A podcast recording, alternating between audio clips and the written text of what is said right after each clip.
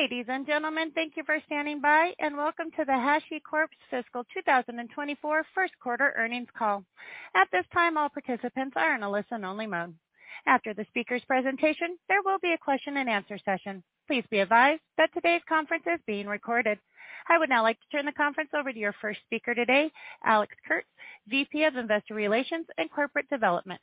Thank you. Please go ahead. Good afternoon, and welcome to HashiCorp's Fiscal 2024 First Quarter Earnings Call. This afternoon, we'll be discussing our first quarter fiscal 2024 financial results announced in our press release issued after the market closed today. With me are HashiCorp CEO, Dave McJannet, CFO, Navam Welihinda, and CTO and Co-founder, Armon Dadgar. In conjunction with our earnings press release, we have published an earnings presentation that provides additional financial information about our quarter. We encourage you to review that presentation in advance of our call. You can access it on our investor website at ir.hashicorp.com. Today's call will contain forward-looking statements, which are made under the Safe Harbor provisions of the Private Securities Litigation Reform Act of 1995. Forward-looking statements include statements concerning financial and business trends, our expected future business and financial performance and financial condition, and our guidance for the second quarter and full 2024 fiscal year. These statements may be identified by words such as expect, anticipate, intend, plan, believe, seek, or will, or similar statements. These statements reflect our views as of today only and should not be relied upon as representing our views at any subsequent date, and we do not undertake any duty to update these statements.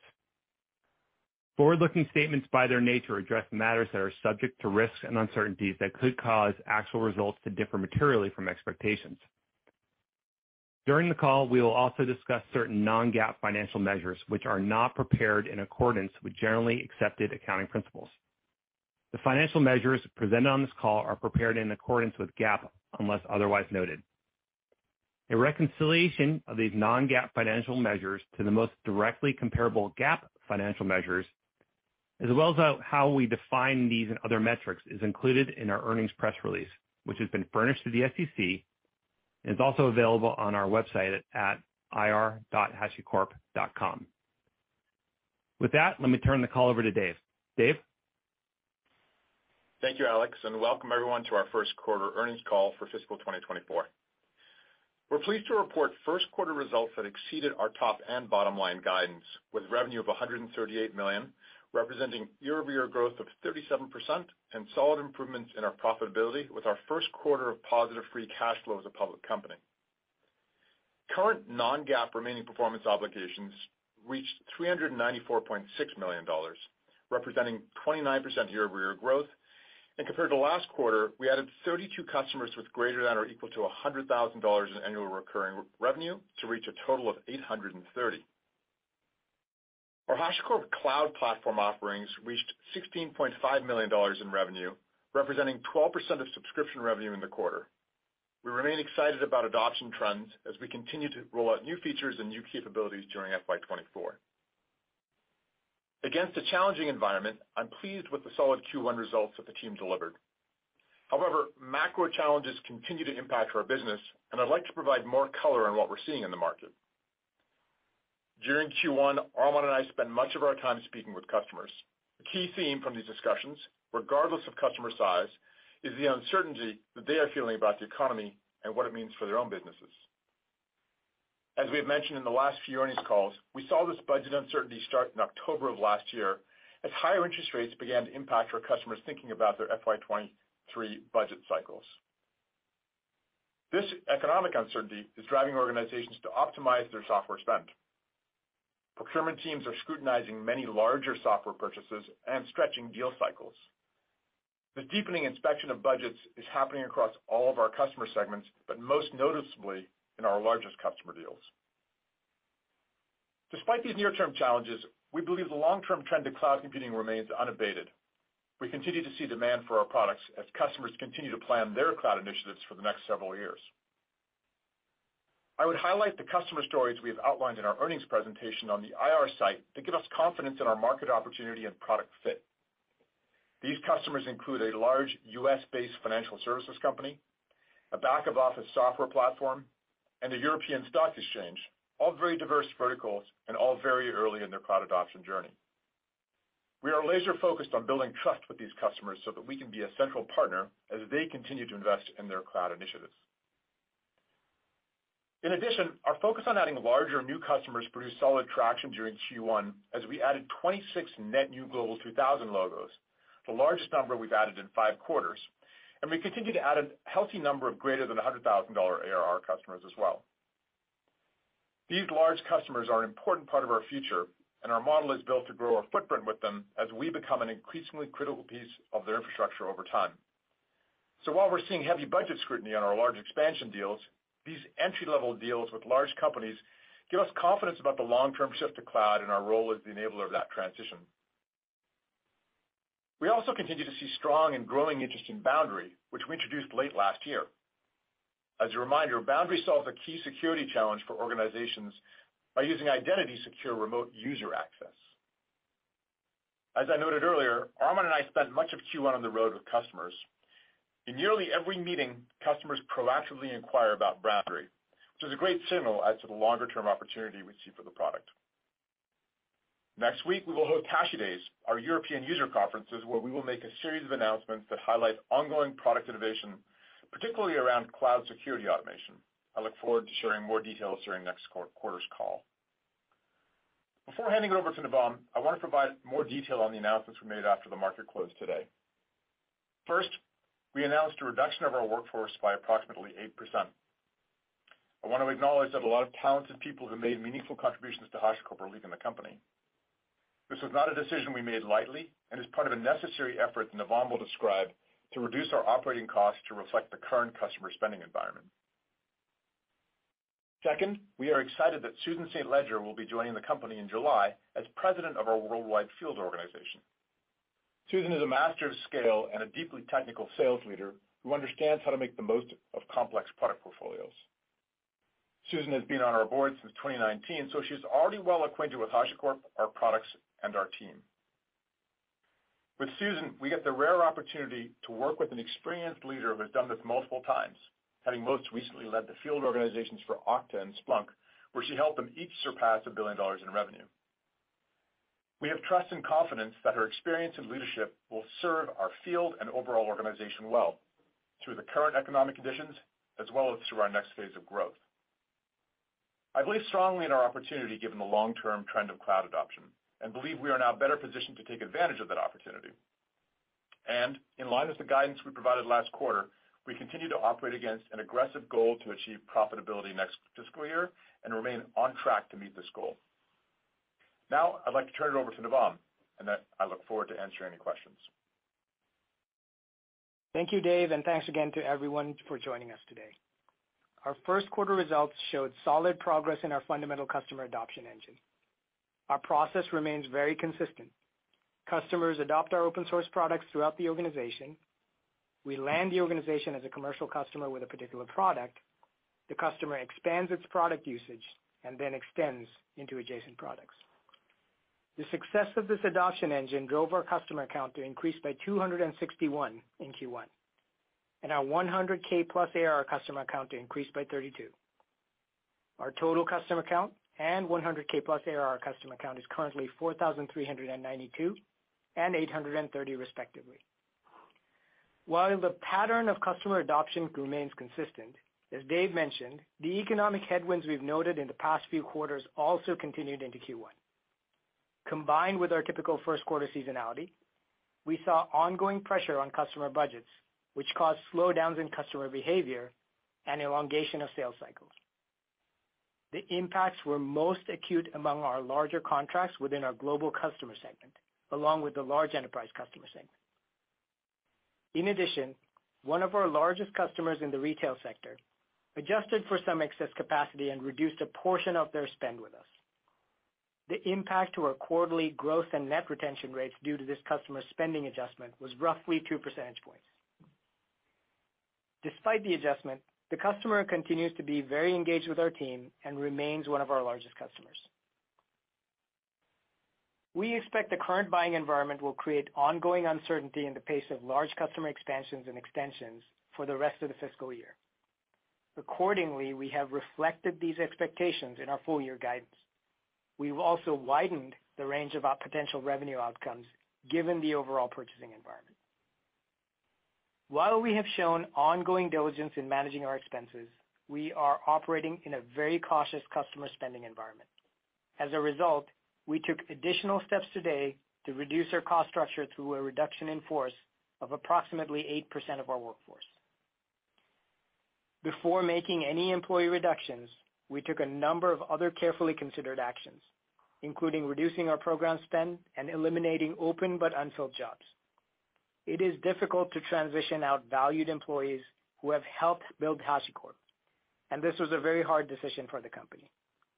However, we also believe it is necessary to have the right spending and investment profile to navigate the current economic environment while also maintaining enough resources to deliver on our long-term plan. Following the reduction in force, which we expect to be materially complete by the end of Q2, we will begin to see the impact of these reductions in our free cash flow in Q3 of this year and beyond. We expect free cash flow margins of approximately -5% in FY 2024, followed by sustainably positive free cash flows on an annual basis the following year and beyond. Other than seasonally low second quarter cash flows, we're expecting all other quarters to have positive free cash flows. We are maintaining our target to reach non-GAAP EBIT profitability in the second half of FY 2025. With that, let's move on to our guidance. Our full guidance numbers can be found in our earnings presentations available in our ir.hashicorp.com website under Financials Quarterly Results. I encourage you to read through the doc for full metric disclosures, share count disclosures, and GAAP to non-GAAP reconciliations. To summarize our guidance, for the second quarter of FY 2024, we expect total revenue in the range of $137 million-$139 million, and a non-GAAP operating loss in the range of $46 million-$43 million. For the full year 2024, we expect total revenue in the range of $564 million-$570 million, and expect FY 2024 non-GAAP operating loss in the range of $113 million-$108 million. Thanks for your attention. Dave, Armon, and I are available to take any of your questions. Alex? Thanks, Navam. With that, operator, let's go to our first question. Thank you. As a reminder, to ask a question at this time, you will need to press star one one on your telephone and wait for your name to be announced. To withdraw your question, please press star one one again. Please limit yourself to one question. Please stand by while we compile our Q&A roster.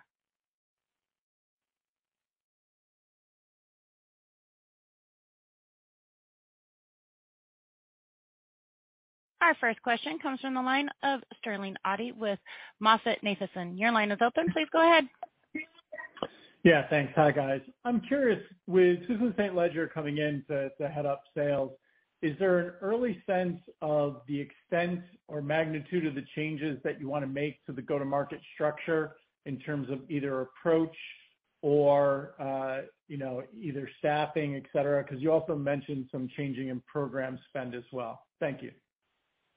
Hey, Sterling. Thanks for the question. You know, I think it's really about as we step back and think about this next phase of growth in front of us, we have the unique opportunity to bring in a go-to-market leader who has done that now multiple times in multiple different companies. And so we're super excited about that opportunity. Um I think candidly, that's the aspiration. It's about setting ourselves up for the next generation of scale that we certainly envision ourselves progressing through as a strong uh, independent company. And that's that's really what it's about. Um, there's really nothing beyond that. Um, Navam had alluded to some program spend changes. I think we're just reflecting some some uh, program changes that we had made over the last quarter or so to try and uh, just keep the cost line relative to the uh to to the revenue line, but not related to Susan. Understood. Thank you. Thanks, Sterling. Next question. One moment. Our next question comes in the line of Derrick Wood with TD Cowen. Your line is open. Please go ahead.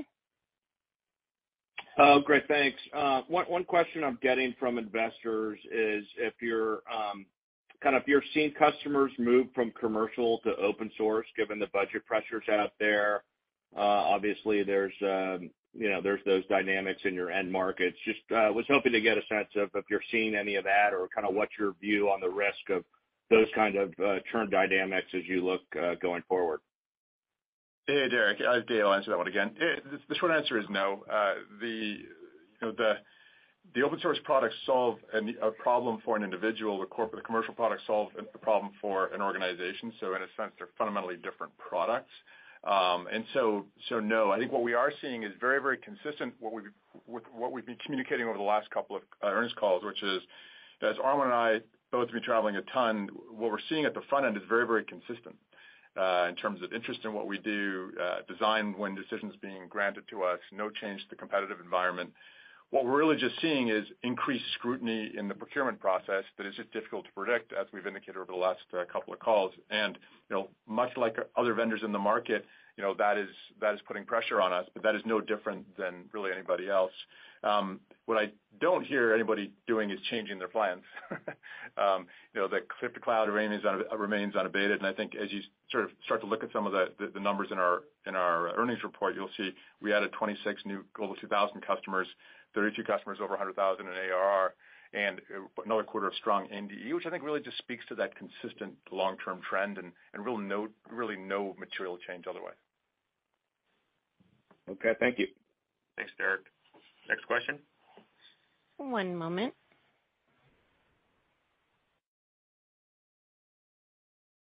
Our next question comes from the line of Michael Turits with KeyBanc. Your line is open. Please go ahead. Hey, guys. Um, I just wanna try to get as much of a sense for what's changed as possible. Um, you've held up extremely well during um, a period in which people have seen this type of scrutiny, deal cycles extending, et cetera. And in fact, just to some extent, deal, you know, cloud optimization seems to have benefited you in prior quarters. So is there anything that you feel like was an inflection point um, here that might have determined your outlook worsening for the year? Hey, Michael. Hey, it's Navam here. Um, thanks for the question. So in terms of what's changed, I think the main the main points to talk about is what's not changed is the front-end environment, which is Uh, the pipeline activity, the pipeline creation activity still remains very strong. As Dave mentioned in the call, uh, you know, very healthy quarter in terms of the G2K adds, net 100K adds, and total customer adds. The activity of cloud transformation efforts, cloud efforts, all those things remain similar. What happened in the first quarter, and this is a little bit of first quarter seasonality as well, the first quarter in a very long year, um, in this new budget cycle, you saw a lot of headwinds, a lot of procurement pressures in the global segment and the enterprise segment related to very, very large deals, or large deals. And that's reflected in the guidance range that we've given. So that's the material change we saw in the first quarter. Uh but the the main thing to remember with these large deals, and I'll give you an example of a first quarter deal that we were working on, and it was held up in procurement due to some procurement process issue, ended up closing in the second quarter as a multi-year deal, uh, using uh, several of our products. So these deals don't get lost for competitive pressures. They don't get lost because the uh the cloud transformation effort is canceled. It just elongates, and they happen when they when they move to the next. They happen in different quarters. And maybe to add a little Dave, let me just add a kind of a subjective commentary. Um, you know, I think as you see on the hyperscalers, there's just a lot of scrutiny around anything related to the cloud narrative at the moment.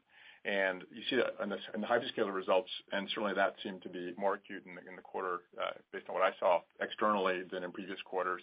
You know, we are fundamentally tied to the cloud transition and, uh, you know, that does cause things to get elongated as there's increased scrutiny on certainly the larger transactions associated with anything cloud related.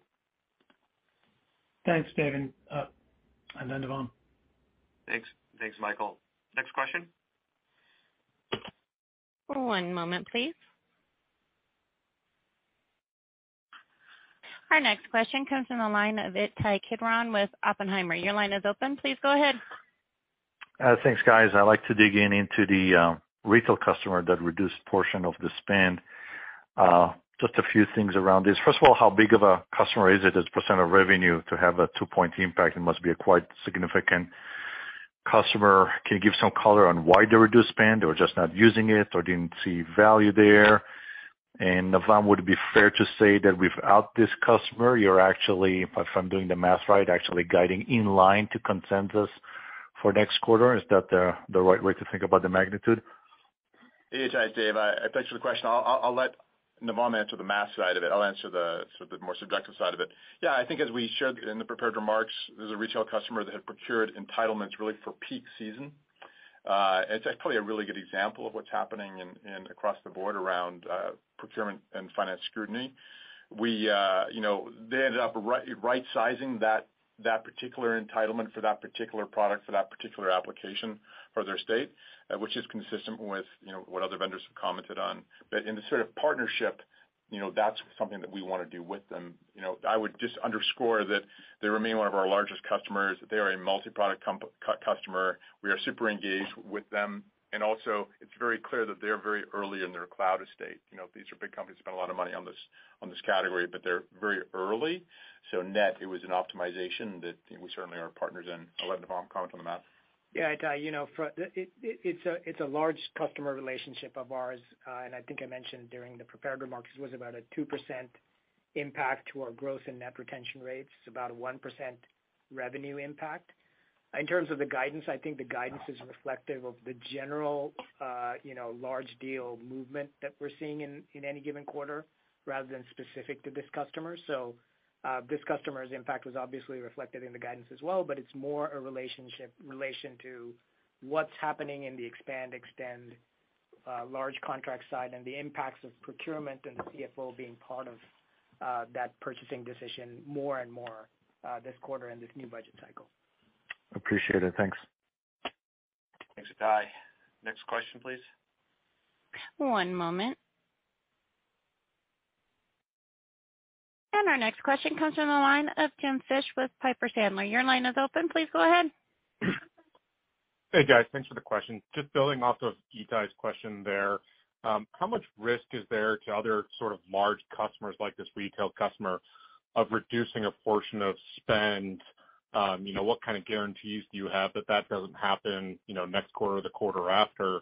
Navam, does does this mean we should kind of expect uh, this kind of, uh, let's call it mid-teens kind of net retention rate in the period uh, to continue forward? Or should we get back to that greater than 120% kinda trailing 12-month long-term target? Thanks. Hey, sure. Thanks for the question. Yeah, just really quickly on, you know, I think we have a pretty good view of the overall customer state, and I think our view is reflected in the guidance we have, uh, more generally of the guidance framework that Navam's shared. Um, and this is a, you know, you know retail is a very specific um, vertical for as you can imagine. So I don't, I think we forget about the remainder of the estate. Yeah. In terms of the net retention rates, you know, I'd point to there's there's a lot to be optimistic about after we get through this year's budget cycle knothole, right? You've still got very healthy activity on the G2K. You've got very healthy activity on the 100Ks. These are all expansions and extensions that happen, and also multi-product expansions, eh, multi-product extensions that happen with our product portfolio and also the upcoming uh, Boundary uh, product, which will impact our revenue going forward. So no, I don't think that this is a new new reality of what net retention rates would be. I think it's more a reflection of the purchasing environments along what's stopping sort of large contracts from proceeding to the finish line. Once these, uh, once this budget cycle resets into the next one, I think we see the usual impacts of expansion, extension, and multi-product purchasing uh, recover. So our long-term targets of being above 120%, which is the target we've set, uh, remain intact, and we're very optimistic about that long term. Thanks. Next question. One moment. Our next question comes from the line of Alex Zukin with Wolfe Research. Your line is open. Please go ahead. Hey, guys. Thanks for taking the question. I've got a multi-part uh, first one and then just a clarification. So I guess if we think about some of these larger uh, contracts, these larger deals, these longer sales cycles, are you seeing like, is the incremental scrutinization that's being put on these deals, is it anything to do, you mentioned, Dave, about kind of similar dynamics within the hyperscalers. Is this customers pausing on cloud migrations? Is this a greater focus on cloud optimization before the next, you know, phase of the journey? Like, where what are you seeing in that dynamic that's that's causing that that incremental friction? And then can you comment on what you've seen, you know, kind of in the month of May and June, uh, relative to uh, how April and maybe March trended? You know, thanks, Alex. It's uh it's super interesting because um, it's also consistent. Like, if you think about the conversations that we've been having for the last seven months, they're the same conversations we're having now, which is, "Hey, we're going cloud." Those plans are unabated by the Global 2000. They are not slowing down. You know, they are engaging with us to say, "Yeah, we've created a platform engineering function. You guys are the basis of how we do that." It's just taking us time and some friction to align the organization towards the consumption of that design win, which is already in place. I had two conversations this week, one with a massive utility, one with an insurance company, where that was exactly the conversation. You know, what's happening is that the design wins are being done given the front-end consistency of the pipeline that we're seeing. What's not happening to the same degree is those things flowing through procurement. In some instances, it's a question of, you know, the typical uh, plan of buying slightly ahead of demand, which is what most companies do on the entitlement side. That's what's being stopped by finance departments specifically. So one could stand to reason because we won those design wins that that will flow through over the course of time. There's really no material change other than just literally like, it's almost like if you're towing a boat behind you, the boat's a little further behind because uh, that part needs to get through procurement, but it's going in this direction without question. Maybe Armon has a point of view. He traveled, I think, nine weeks last quarter. Yeah. Yeah. I think uh, maybe anecdotally, just to echo what Dave said, I think what we're seeing pretty consistently is, you know, going into this fiscal year, most of these organizations are sort of have locked their budgets and, you know, top focus for them is really an optimization and, you know, consolidation of vendors focusing on right sizing, you know, their estates. And so I think we continue to see that translate to the procurement pressure uh, that you're seeing, especially around the bigger deals. Uh, but that said, I think all these groups are still engaging with us on, you know, next product along, really thinking about great, how do we architect tools like Terraform and Vault into foundational layers of our platform? You know, how do we start thinking about the other aspects of, you know, where we can help them on their automation journey? And I think in many ways, it's also accelerating the trend towards platform teams, right? Because I think these organizations are realizing if they're really gonna get their hands around, you know, how do I do cloud efficiently at scale, you really need to have a central aperture for that. So I think it's accelerating a lot of those org transformations, and it's also accelerating, know, the need to have standardization around the tooling. So, you know, I think, you know, all that speaks well to the pipeline, and I think the activity is happening there. I'd also just uh just to add to Armon's point, it is also accruing to a general shift towards consolidation of vendors during this cycle, which is certainly a net positive for us. As they're going through the design process, they are they're they are trying to rationalize in general their portfolio. As a multi-product vendor, it actually accrues very, very well to us on the design win side. And as long as we make those companies successful, you know, the right things will happen over the longer term. Perfect. And then what about just on the monthly cadence, uh, question? Yeah, I mean, I would suggest, Armon, you can comment. I feel it's very similar to me. Yeah. Yeah. I don't think there's been a marked change. And I think this really speaks to the fact that these budgets are generally set on an annual basis for organizations, and I think, you know, that's reflected in our guide. I think it would be, you know, for most organizations, uh, unusual to reset their budget mid-year. Perfect. Then just maybe a clarification question on the appointment of Susan uh, to that role. Is she uh, replacing someone? Is this a new role? Is there, you know, kind of contemplated meaningful, you know, changes to the go-to-market organization through through the year, given she starts in July? Just any help there would be helpful. Yeah, you know, obviously, we're super excited um, uh, about the opportunity to bring in Susan. Uh, suffice to say, it was never about her uh, availability. It was always about her availability and not our lack of interest in having her play that role as someone who's very uniquely positioned to do that. And I think as we as I'd mentioned, as we think about the next phase of scale, you know, the billion-dollar number is the one ahead of us, and that's certainly where our energy is pointed. And we just think she's super well positioned to do that. And so we're bringing her in as President of Worldwide Field Operations. We think this is the right time to introduce that role uh, as we think about the next phase of growth. And and that that is more of a decision around a role requirement uh, for us. So beyond that, no material changes. Obviously, her scope will be completely determined once she arrives uh, full-time in the next month. But but conceptually, it's just the addition of a new role and the existing team will report into her and obviously help. she'll help us grow into the next phase and beyond. All right. Thanks, Alex. Next question. Super helpful, guys. Got it.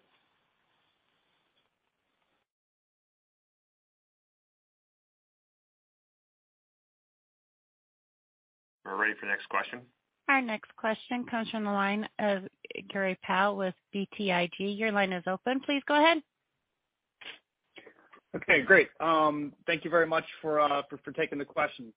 Um, just if you help me sort of dig into the revenue guidance more, I'd appreciate it. Um, I think the full year guidance implies that you grow revenue around 11 or 12% um, in the second half of the year. Uh, just just how should we reconcile that against CRPO, which just grew 29%? And then how should we think about the potential for growth to re-accelerate at some point or maybe the timing of a re-acceleration? I know that last one's gonna be hard to call, but any color would be really appreciated. Yeah. Thanks, Greg. Again, good question on the CRPO side. So the CRPO is obviously reflective of, you know, the the front half seasonality compared to the back half seasonality, right? So when you think about it, uh as an you know, we sell to large enterprise contracts, they're tail-end weighted, so the back half has a is a much bigger impact to our revenue than the front half from a bookings perspective. So the CRPO, you know, growth rates will differ from the fr from the front half to the back half. So there is going to be a difference between the first quarter absolute number CRPO growth rate and what the full year revenue growth rate is, just from a timing perspective, because it implies what the bookings are for the uh for the b back three quarters of the or the back half of the year, right? So we we we've factored in basically continued headwinds in the global segment and the enterprise segment in how we think about the revenue guidance. Now, I've also caveated this is really early in the year, so we'll execute every quarter, and we'll give you updates as we as we move along. We're very optimistic about the front end, especially given what we're seeing in terms of customer activity, and especially given what we're seeing from uh, the field when Armon and Dave go and visit our customers. So at some point, we're gonna be out of this budget cycle, and at that point, I think we move to normal purchasing cycles with our with our customer base, and that's where we feel, uh, you know, uh, we'll be back to our normal growth rates. But as Armon mentions, you know, budgets are set once a year, and we're reflecting sort of the current budget environment we're seeing. Until that changes, and every quarter uh, will be an update. Got it. Um, okay. Thank you very much. All right. Thank you. Next question. One moment. Our next question comes from the line of Mark Murphy with JPMorgan. Your line is open. Please go ahead. Oh, thank you very much. So seeing the heaviest scrutiny coming from your, actually your largest customers and then in the expansions is not what we would um, typically see. I think we'd, you know, we would assume those are the customers that they know you, they trust you, Um, they'd they'd wanna consume a larger footprint. Can you just double-click on that and maybe maybe explain um, why we're seeing that, you know, the behavior kinda shake out that way? And then, um, as a follow-up, so what is the current number of $10 million uh, ARR customers as of June? Would that number be sitting at two now? Hey, Mark, it's Dave. Let me answer the first one. Just so I understand or just so I clarify, yeah, I think the the procurement friction we're seeing is a general commentary inside existing customers as well as new. I think we saw a very strong NDR in uh in the quarter, which I think is reflective of those larger companies continuing to purchase incremental pieces from us. But, you know, certainly the cycles for them are slower than maybe they were a year ago, just given the constraints in their own business. But that's that's more of a general commentary than anything. But you know, overall, exactly what I would expect and consistent. Yeah, Mark, on the large customer side, yes, it is one of our largest customers. The current the one of our three $10 million customers slipped below the $10 million line. They still remain engaged and large, as I mentioned. Uh so yes, the count is now two. Thank you. Thanks, Mark. Next question. One moment.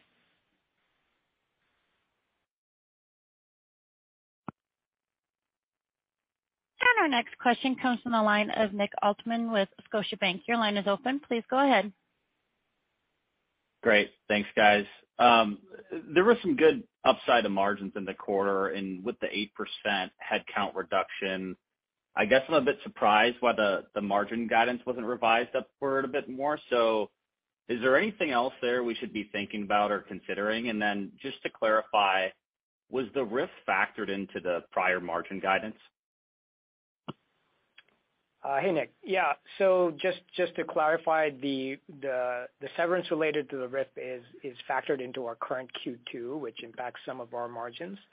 Uh but overall, I think our EPS is is guiding better than what we uh what we had previously factored in. And also note that it takes until the back half of the year after the first quarter actuals and the second quarter severance to work its way through and really see the impacts, the long-term impacts to your your margins in the back half of the year. So that's what you're seeing in terms of the margins, margin guidance. But that being said, you know, our EPS guidance has ticked up, and we expect to be apart from the second quarter seasonality, you're always gonna expect a second quarter dip in free cash flow due to the first quarter uh, ACV uh, seasonality. Uh, you should expect positive free cash flow for the rest of the year. Great. Thanks, Nick. Next question. One moment. Our next question comes from the line of Miller Jump with Truist Securities. Your line is open. Please go ahead. Hey, guys. Uh, thanks for taking the question. Uh, maybe just one more to follow up on the headcount reduction. I was wondering, could you give any more color on which segments of the business you plan on reducing or that you have reduced headcount in? And then maybe just are there any segments where you plan to continue hiring for the rest of the year? Thanks. Actually, maybe as the first part of the question, I'll let Navam answer the second. I just wanna underscore this is a hugely difficult decision for us to make and the one we felt needed to be done. I just wanna reflect back that we had gone through an investment cycle over the past four quarters very deliberately with an expectation of a certain demand environment to be in place. And clearly that different demand environment did not materialize, obviously with sales cycles extending just like for everybody else. Um but I wanna make clear that because of that investment cycle, we feel that we're in a good position to deliver on the capacity required to deliver this year and next. Um so while certainly there were modifications across all sectors, we, you know, we feel good about the cap capacity that remains across all segments required to do what we need to do, both in R&D and in sales. Yeah, Miller, right. You know, echoing Dave, this was a very difficult decision for us and not something we took lightly. We took many steps to impact spend before going down this path. Uh and ultimately, you know, we still are a growth company, so we want to make sure we're invested in the long term. And we were very careful, you know, in the large impacts when you think about the large organizations, which are sales and R&D, we maintained our investments in where we felt we needed the capacity. And in several geos or in certain product areas where we thought the payback was a little longer term, we took the action of understanding what the uh what the criticality of that business is and trimming it down. So overall, we are still, you know, very well staffed from a sales and R&D perspective to both deliver the quarters and also deliver the product roadmap. And you know, we feel that the the headcount that we have or the employee base that we have this quarter is sufficient for the year. So we don't feel like we're going to add unless, you know, the environment materially changes. Understood. Thanks for the color. Thank you. Um, next question. One moment for our next question.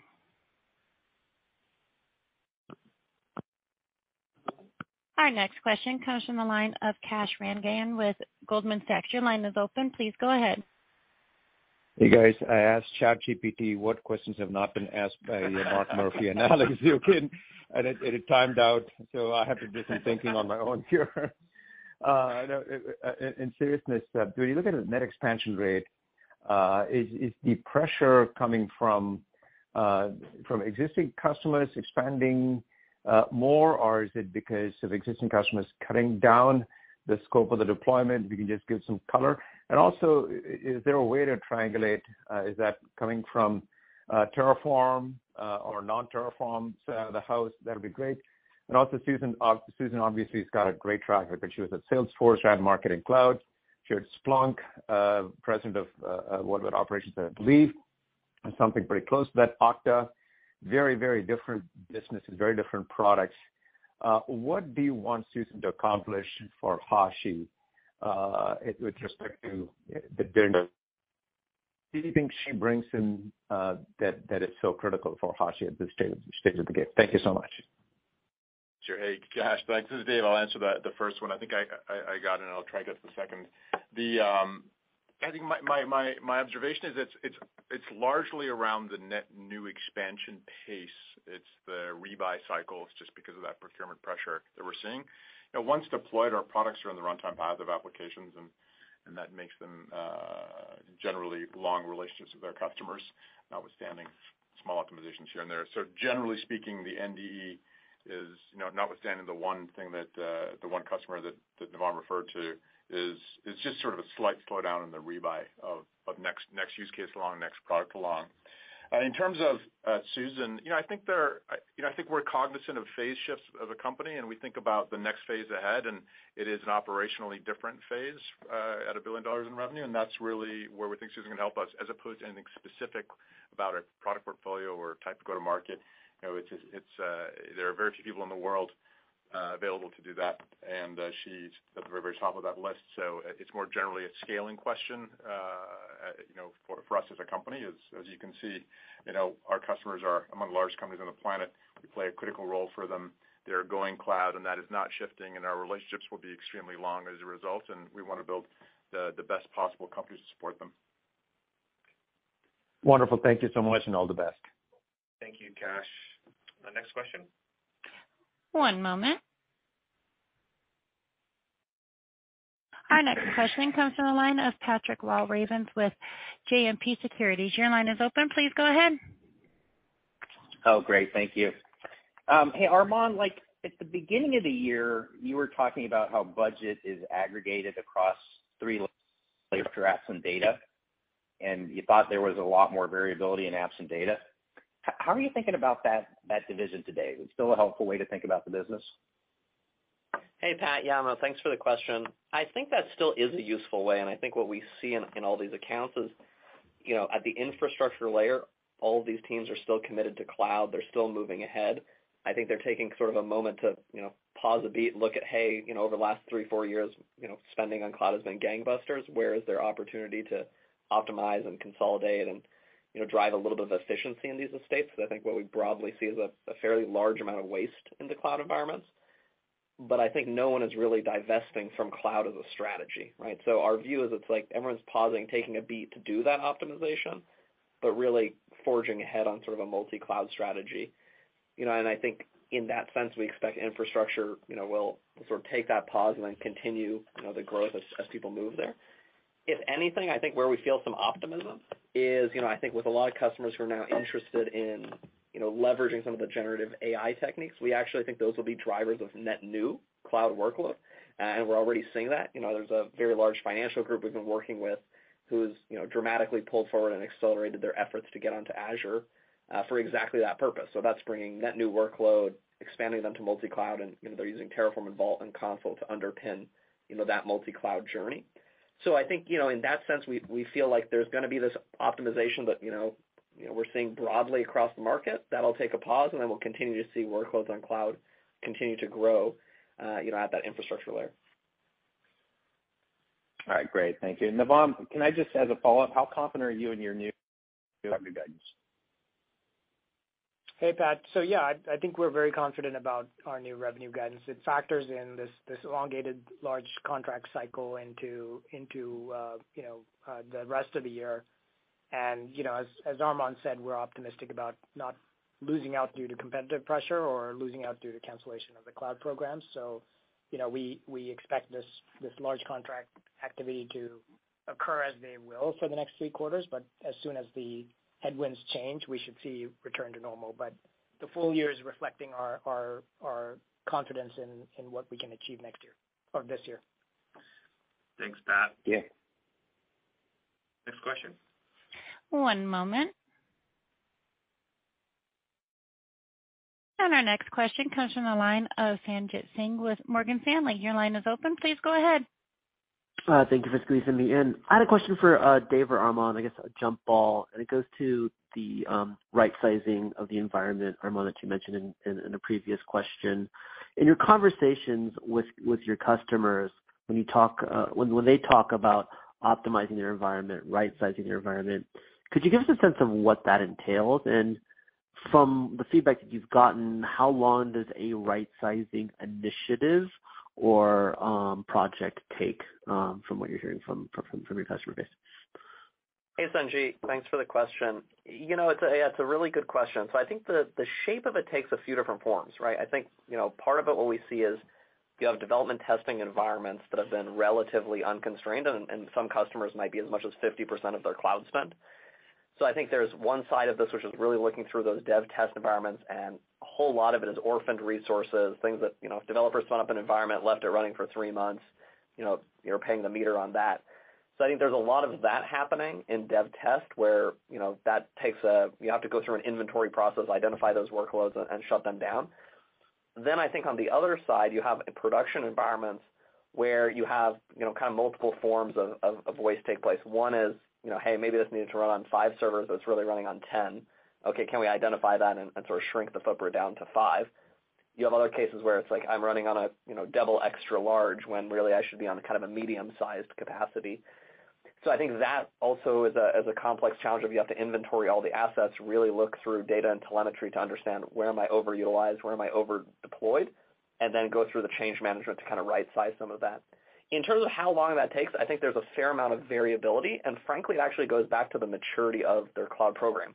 The programs that were least mature, they don't have a good handle on it. You know, the data is not readily available to them. They don't have a central team, you know, that was responsible for, you know, driving that in a standardized way.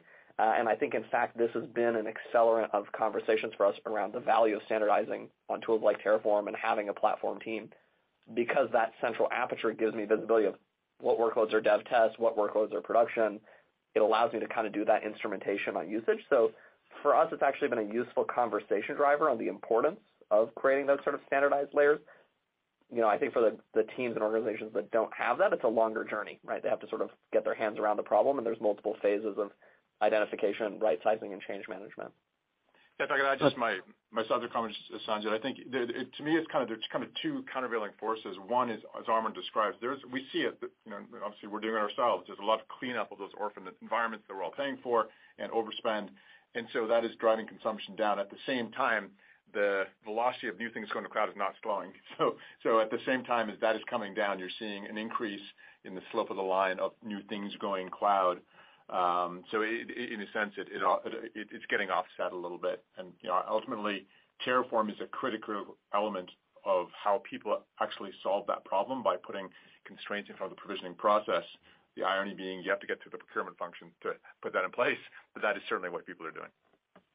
That's really helpful context. And it seems to align broadly with how the hyperscalers are talking about how that's manifesting in their environments as well.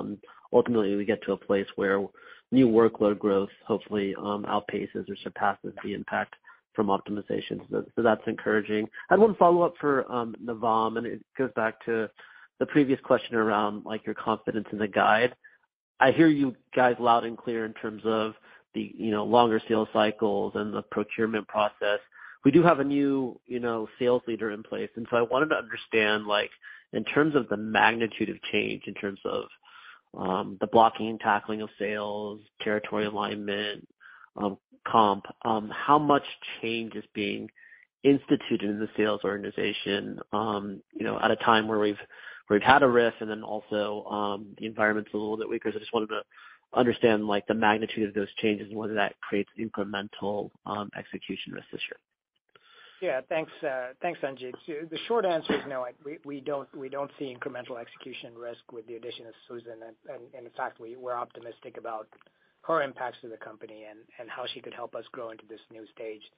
Just as a reminder, you know, when we when we took this very carefully considered, uh, you know, workforce reduction, we didn't we didn't overly, uh, you know, impair the capacity in our core regions where digital transformation is the most advanced or the most furthest along. Rather, we looked at where the geos were that, you know, potentially were longer term investments, and we we right-sized those a little bit. And those were the large impacts that we saw on the uh, workforce reduction plan. The existing sales leadership still is intact, and they will, as a unit, report up to Susan. So the org still is very stable and, uh, you know, we feel like there's there's no incremental risks with the with the change. No incremental organizational risks with the change. Understood. I appreciate that context. Thank you. Thanks, Sanjit. Thank you. And I would like to turn the conference back over to Dave McJannet for any further remarks. I'd just like to express my thanks for the participation from everyone here, and uh, we certainly appreciate you dialing in and for all the questions. Look forward to speaking to everybody soon. Thank you. This concludes today's conference call. Thank you for participating. You may now disconnect.